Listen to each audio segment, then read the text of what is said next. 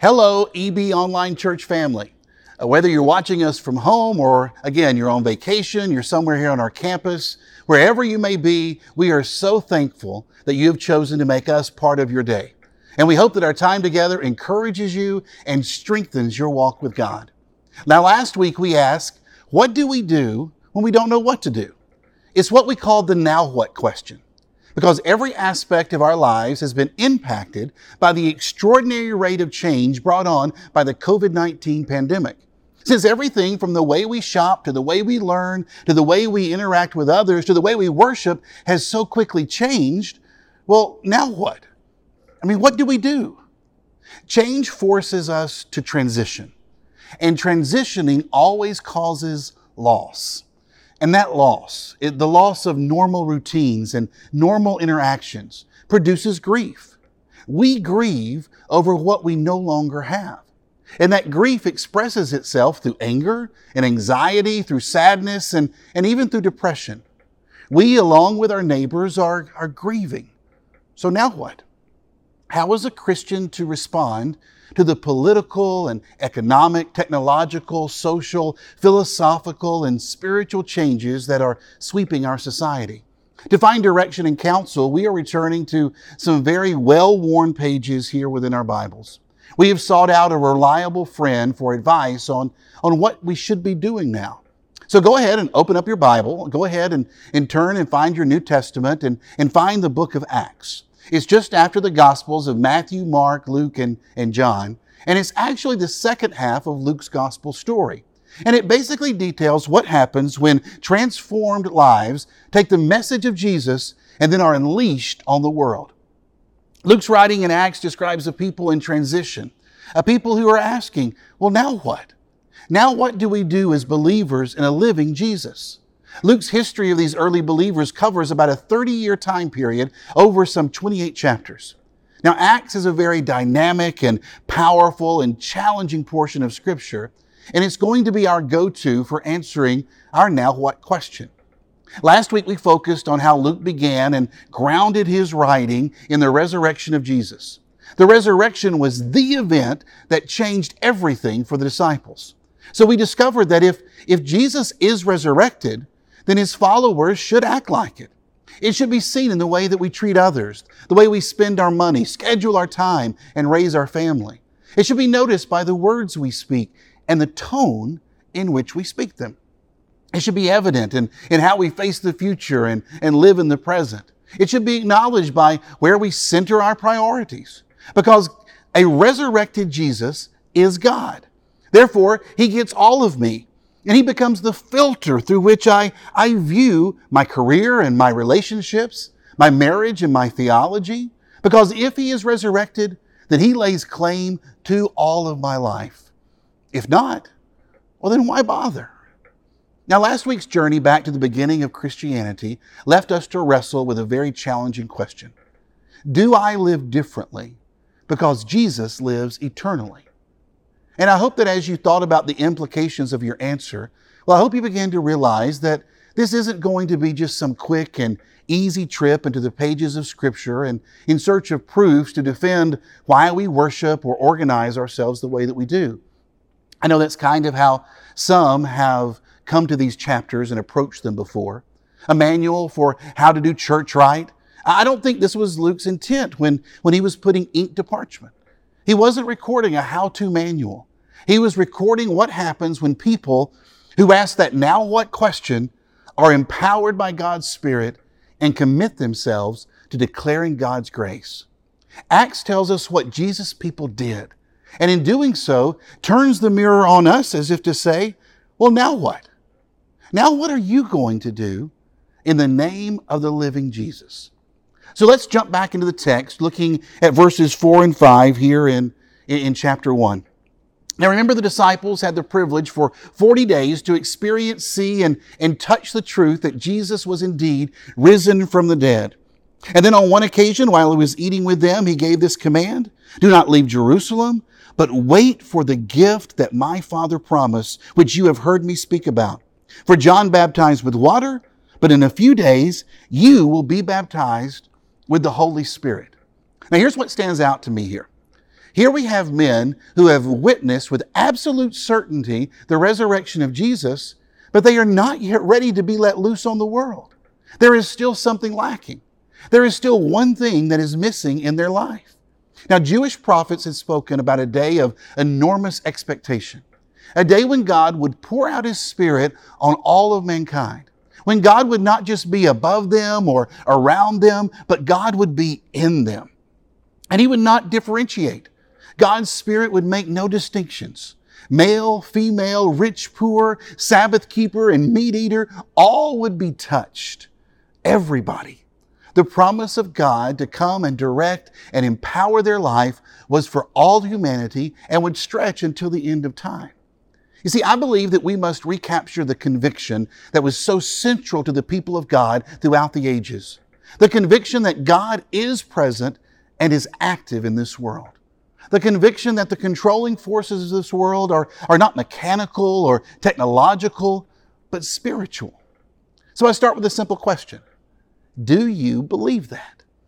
You see, in Western society, we've become so enamored by and dependent upon human ingenuity and innovation that, that, well, that we might have come to the conclusion that we just don't need God anymore. We've got everything we need on our laptops, on our cell phones. We have everything we need in our management skills and our elite philosophies. We just don't need God. And the danger for us as believers is that we become so focused on the physical, so focused on what we can attempt and achieve that we forget the most fundamental truth about this world. Ultimately, after all is said and done, the real empowerment of life is spiritual. The disciples who had witnessed the resurrected Jesus and spent multiple days being instructed and coached by him were nevertheless unprepared for their mission until they were empowered by the Spirit. Now think about that. Uh, now, now we're going to talk more about the, the, in the future what empowering looks like. And I don't want this idea to intimidate or to scare you. But if I could give you just in brief terms what it means to understand the role of the Holy Spirit in your life, it would be this. The acknowledgement that the Spirit of God dwells in you is the acknowledgement that you by yourself can do nothing. It's an echoing of Jesus in John chapter 15 when he said, I am the vine, you are the branches. Apart from me, you can do nothing. Oh, you can survive in this world and you can make a decent living in this world and, and you can raise a family and you can have a lot of fun. But in terms of the spiritual dynamics of your life, in terms of empowering your life to make a difference, in terms of being salt and light in this world, you without the Spirit of God in your life can do nothing. And we've experienced this before. We fail to pray, we fail to be still, we fail to seek God's counsel, and then, and then we wonder why we're so fatigued and, and guilt ridden and depressed and frustrated. We try to achieve God honoring results with human centric strategies. It doesn't matter the amount of podcasts you listen to or the amount of books that you read. It's not about the catchy slogan that you have or your life goal or, or any good ministry idea. If you don't begin and end with God, then you will fail. And I know you would think that this dependence on the Spirit would be the lifeblood of our Christian communities. Yet that has not been the experience for many. Theologian Francis Schaeffer once posed the question How many, how many of churches and ministries would even notice and would carry on exactly in the same manner as usual, even though every reference to the Holy Spirit and to prayer suddenly disappeared from the pages of the New Testament. He's saying, What if there was no Spirit? What if there was no prayer? Would it matter? You know, we're going to discover that this idea of God's Spirit empowering believers flows throughout the writings and Acts. In fact, spirit language was embedded in the conversations of the early church. Paul would command first and second generation followers of Jesus to be filled with the Spirit. He would caution them not to quench the Spirit. He would encourage them to keep in step with the Spirit and produce the fruit of the Spirit. This was the common language of first century Christians. Why is it not the common language of 21st century Christians? What would change in your life if there was no Holy Spirit? In terms of how you were living every day, would it make any difference at all? Or is the Holy Spirit just some kind of paperweight that God gave you for showing up and donating to the cause of Christianity? I mean, it's over there in the corner, there with your Bible, it doesn't really do anything. I mean, what I'm asking, I guess, is do we as people still depend on God? Or is our technology, our education, our ingenuity, our creativity just make God obsolete? Are you willing to allow the Spirit of God to work in your life? Now, the reason I ask this is because I believe that the people of God cannot accomplish the mission of God without the Spirit of God. Now, let me put it another way. I think God's people must embrace God's Spirit to accomplish God's mission. Now, let's unpack this a, a little bit more. You continue reading in Scripture, verses 6, 7, and 8, it says that they gathered around him and they said, Lord, are you at this time going to restore the kingdom to Israel? Now, back in verse 3, Jesus spoke with his disciples about the kingdom of God. That time when the ways of heaven would become the ways of earth. When God's rule, displayed through the loving acts of Jesus, would invade hearts and minds. The movements of God would, would take over the whole world, starting with the individual heart. And, it's almost with a sense of disappointment that the disciples failed to understand. The Jews had always thought, and I think were preconditioned to think, nationalistically. Talks of kings and kingdoms meant that the times and ways of David would be restored and that their enemies would be brought to heel. Israel would once again be this great nation that others would respect and fear. They were looking for a political and territorial and racial kingdom. And if it didn't happen before the resurrection, well, surely it was going to happen now. Jesus is finally going to go into Jerusalem, a triumphant king, assume the throne, and his followers would ride smiling on his coattails. The idea of a life lived under the total control of God as, as demonstrated by the life of Jesus, growing then in the heart of a believer like a mustard seed, is, is not what the average Jew had in mind when the conversation turned to kingdom. And so Jesus slowly and gently rebukes them. And he says to them, It's not for you to know the times and dates that the Father has set by his own authority. Now, by the way, how many times have you heard people trying to determine when and where Jesus is going to come again? You need to understand this is not the task of the Christian. Instead, in answer to their now what question, Jesus shifts the attention away from speculation and says, Now here is what you should be thinking about. And he says, You are going to receive power when the Holy Spirit comes on you, and you will be my witnesses in Jerusalem and in all Judea and Samaria and to the very ends of the earth. And this moment reflects, I think, something that is common in all four of the Gospels. We oftentimes refer to it as the Great Commission. All four gospel writers take the time to describe a moment when Jesus, between his resurrection and his ascension, would sit down and share some final words. And the last words that each writer highlights all have the same focus. Followers of Jesus have a story to share. Jesus tells the disciples that their task was, was not to worry about how or when. Their task was to be spirit filled witnesses for God. Now, look, I understand that, that we have not been literal eyewitnesses of Jesus, but we are the ones whom Jesus told Thomas would be blessed. Those who have not seen and yet have believed. And that belief is as concrete as the, the chair or the couch that you're sitting in today. And this is where the importance of the Spirit, I think, begins to take hold. Just like the disciples, it is not enough just to have a, a certain knowledge or belief about Jesus. They were ready when and only when they were indwelled and empowered by God Himself. They could not accomplish the mission of God without the Spirit of God. So, look, our lives bear witness to the change that is possible when broken, sinful, selfish individuals are transformed by the Spirit of God. You are a walking testimony to the Spirit's power, and you have a story to tell.